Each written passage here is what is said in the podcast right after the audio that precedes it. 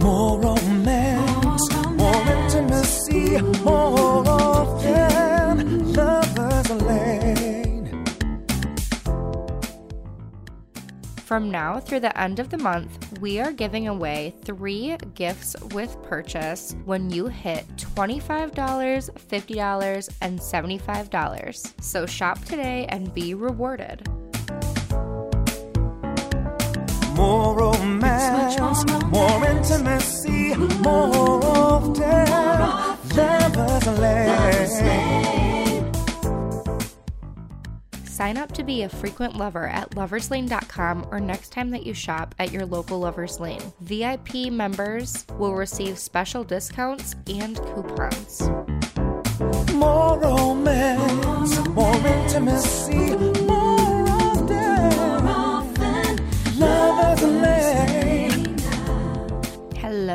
everyone. Welcome back to the Intimacy Advisor podcast. My name is Haley, and I'm going to be your host today. And if you caught last week when we talked about all of the different things that you guys can do for Valentine's Day, we talked, of course, about the We Vibe chorus. And if you bought it, you need to give me some feedback how much you liked it because I hear just the best things from that one.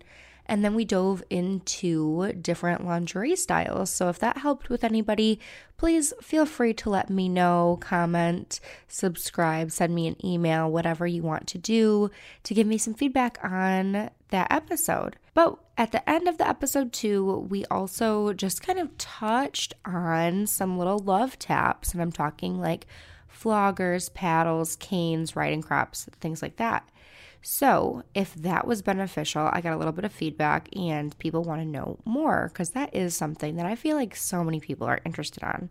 So, let's talk about it. You know, I actually haven't done a kink styled episode in a really, really long time because when I do get to talk to different brands, it is mostly toys. We have, I mean, we're a toy store, we're lingerie and toy store, definitely, but we have so many other fun pieces of sexual health, and BDSM is essential.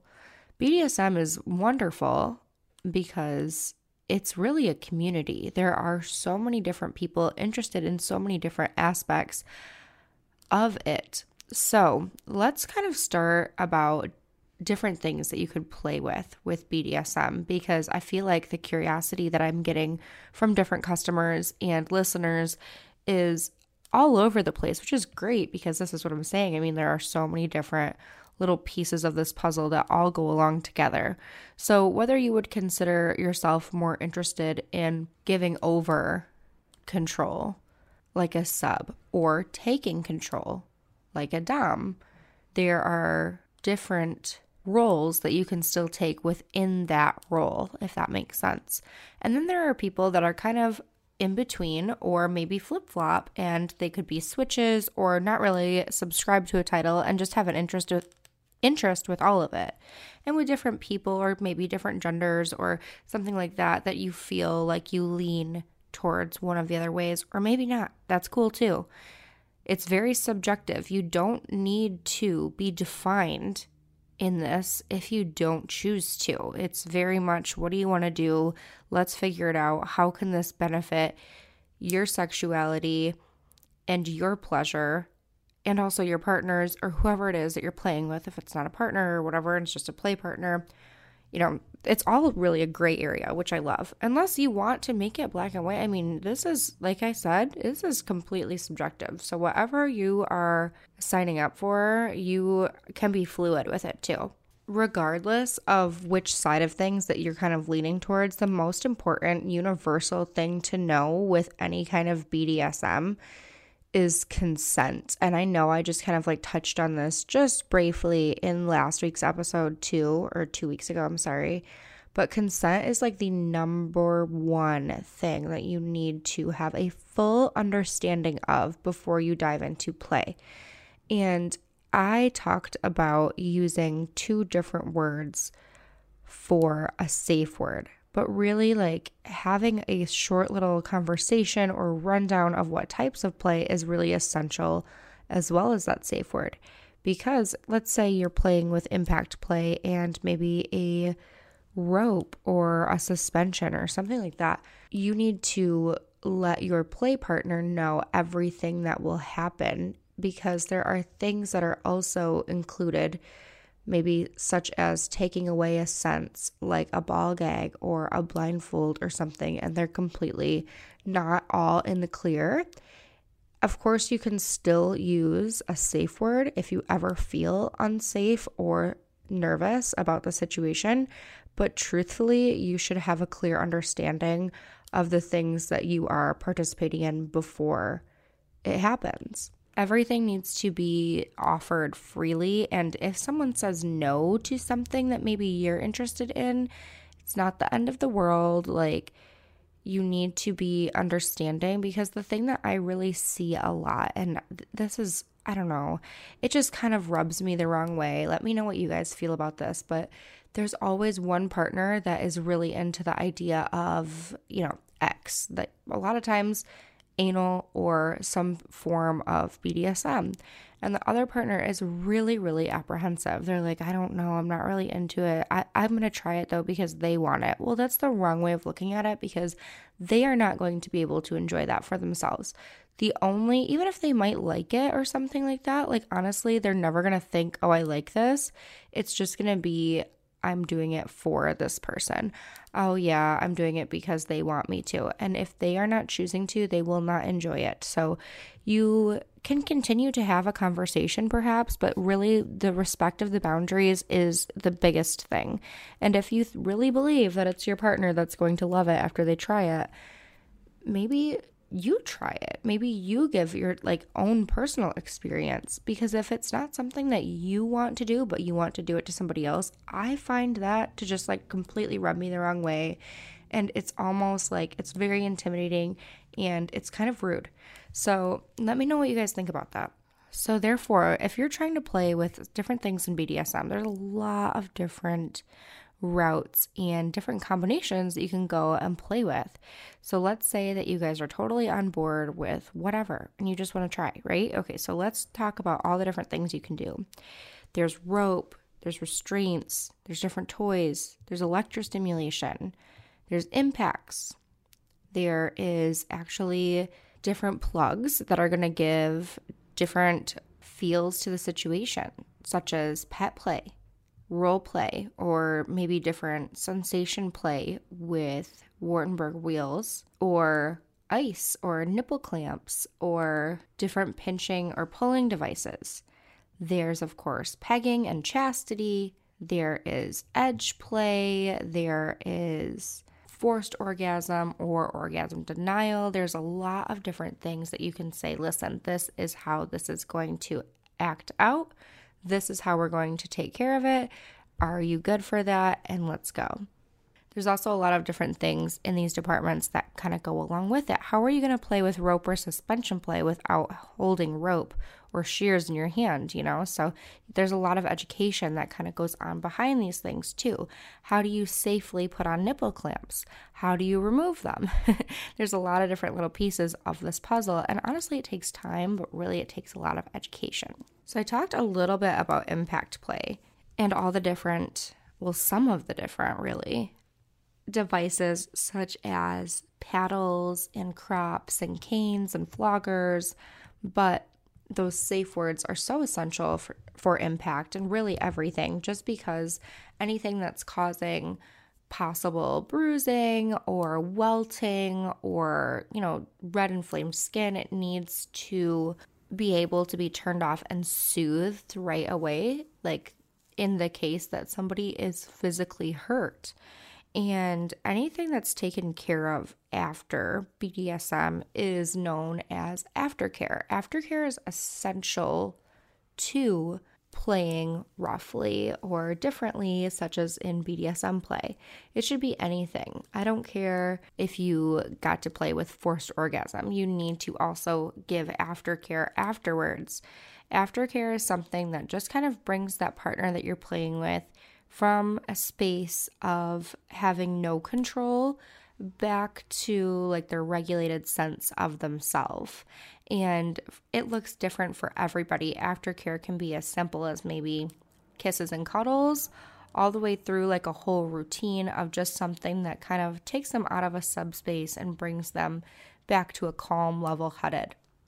Because the fun thing about BDSM is kind of getting to come out of yourself and act in a way that's just really sexually attractive to yourself and it helps to get you off at the same time.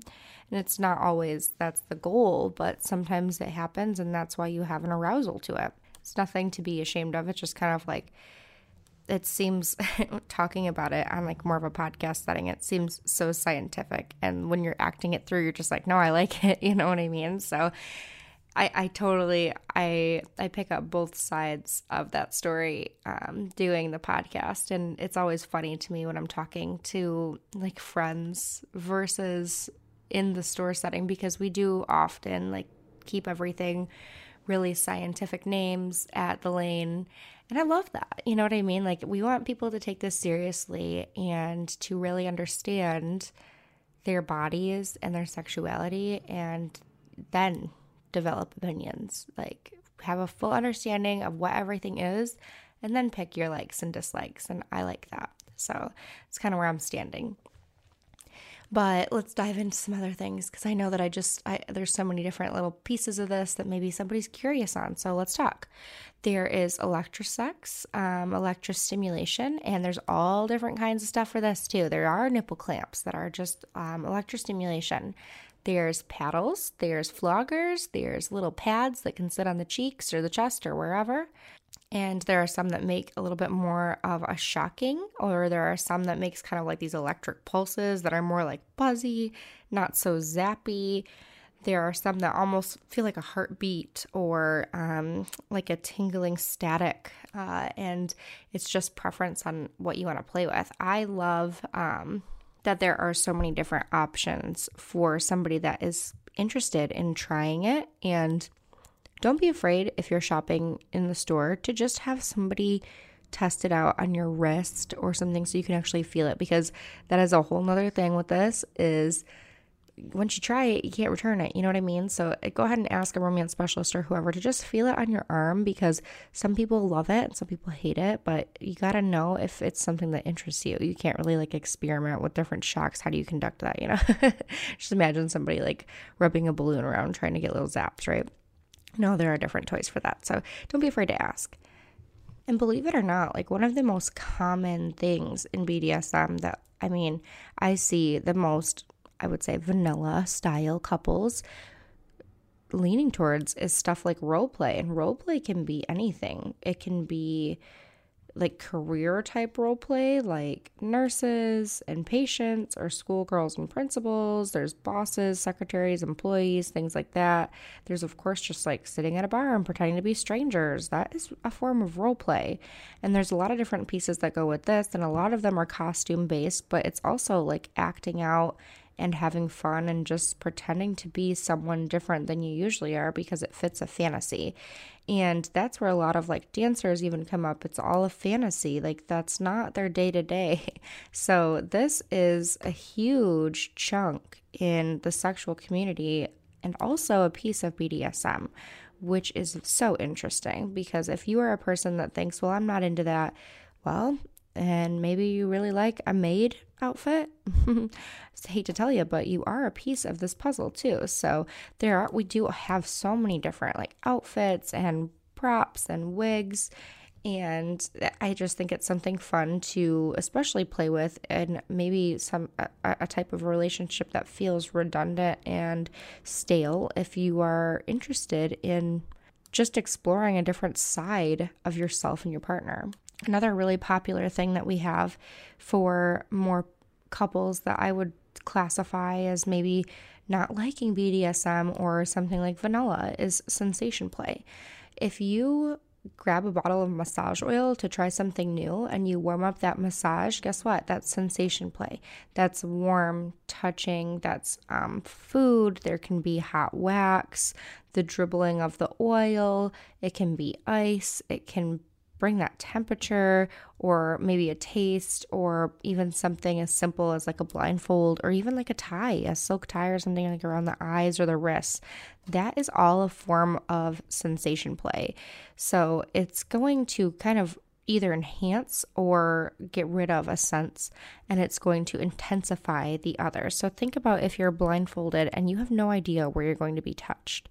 That is intensifying all of your other sensations. Or if your hands or feet are bound and you can't kind of guide your partner or suggest an area to be stimulated and you are just getting ice on nipples or clitoral or closer and closer to those areas, that is a sensation that's going to tease those erogenous zones. And that's all called sensation play. And of course, I mean, there are things that would be considered maybe a little bit more intense for these couples that aren't necessarily loving all things having to do with BDSM. And that's okay if it's your thing or if it's maybe not your thing. It's just interesting to know about. And if it is your thing, there's a ton of different products for, for everyone here. And that could be something like maybe like chastity, and that goes for both female and male and every gender partners because there are different forms of belts or different containment devices that you're you can save for your partner, which is awesome. And there are some that are um, either intensely numbered, so the dom in this case would know if let's say a lock was removed or cut off. And there are some that are more intense, such as like steel locks that need a key to be removed. I have heard of um, a couple of my customers that have been using these devices and they use them on planes. So it, it, was a little bit of a horror story for them. But if um, maybe humiliation is also one of the kinks for you, it would be it would be fun to play with that as well. There are things like pegging, and that's just a form of toy play, to be honest. And it's just a toy play where it is a little bit more strapped up. Um, one partner will wear a strap on harness and use a dildo to penetrate their partner, backdoor usually if it is a heterosexual couple. But there are also strapless strap ons, which I just think is the coolest thing as far as pegging goes because usually just wearing a device on the pubic mound isn't going to give great satisfaction like it could if it was inserted or having some clitoral stimulation. So, a strapless strap on is wonderful because it actually goes internal for women and it gives a little bit of that G spot and clitoral stimulation as well. So, there's a ton of things like that. I can, of course, link them in the episode if you guys are interested or reach out to me and I can send you some recommendations. But there are so many. I know that Fun Factory makes a wonderful one, and Evolved is actually coming out with a little bit more too, and our wonderful she vibe. There's a lot of different pieces of this, you guys. Um, so I really encourage people to just come in and see maybe something that would be interesting or stand out to you and to actually feel products, to get a little curious online. Um, FetLife is a really great resource to connect with other people that might have an interest similar to yours that you can discuss with them or maybe find play partners if you are looking to experiment. There are a lot of people that don't just have one specific thing that makes them them in BDSM. They're very fluid and they have a lot of different pieces of this that people enjoy. And there are so many more than what I'm listing off. This is just a quick little lesson rundown on all these different pieces that could be a part of your sexual exploration too. So I just I think that the conversation of BDSM is important to have because it's always been so hush hush and think about how sex has evolved like in the past handful of years versus previous that it is more of a conversation and it's not so shameful but for some reason I feel like a lot of kink and BDSM community type involvement is still kind of in the shadows where it could not be. It could be just as basic as discussing likes and dislikes. And it doesn't need to be in every setting, such as work or something like that, but it doesn't need to be shameful. And that's a conversation that I will continue to have that it's not something to be ashamed of. And once you can admit those things to yourself, to your friends, or whoever, that the guilt and the shame that kind of sex was revolved around years ago that's nearly diminished. It still returns in different pieces of this. So that was my little life lesson of the day. And thanks for sticking around to having a little conversation with me, you guys. It's really important to me. And I'm hoping that in the next couple weeks episodes that we can have some awesome guests on the podcast. So if there's something that you guys are curious on that you would like me to dive deeper into, or if you have questions, comments, concerns, anything like that, just feel free to reach out to me. I'm always here. It can be a resource for you guys as well so that you can find your own happiness and sexual exploration. My email is Haley. It's H A L E Y at loverslane.com. And I will talk to you guys all again in the next coming weeks. Have a good one.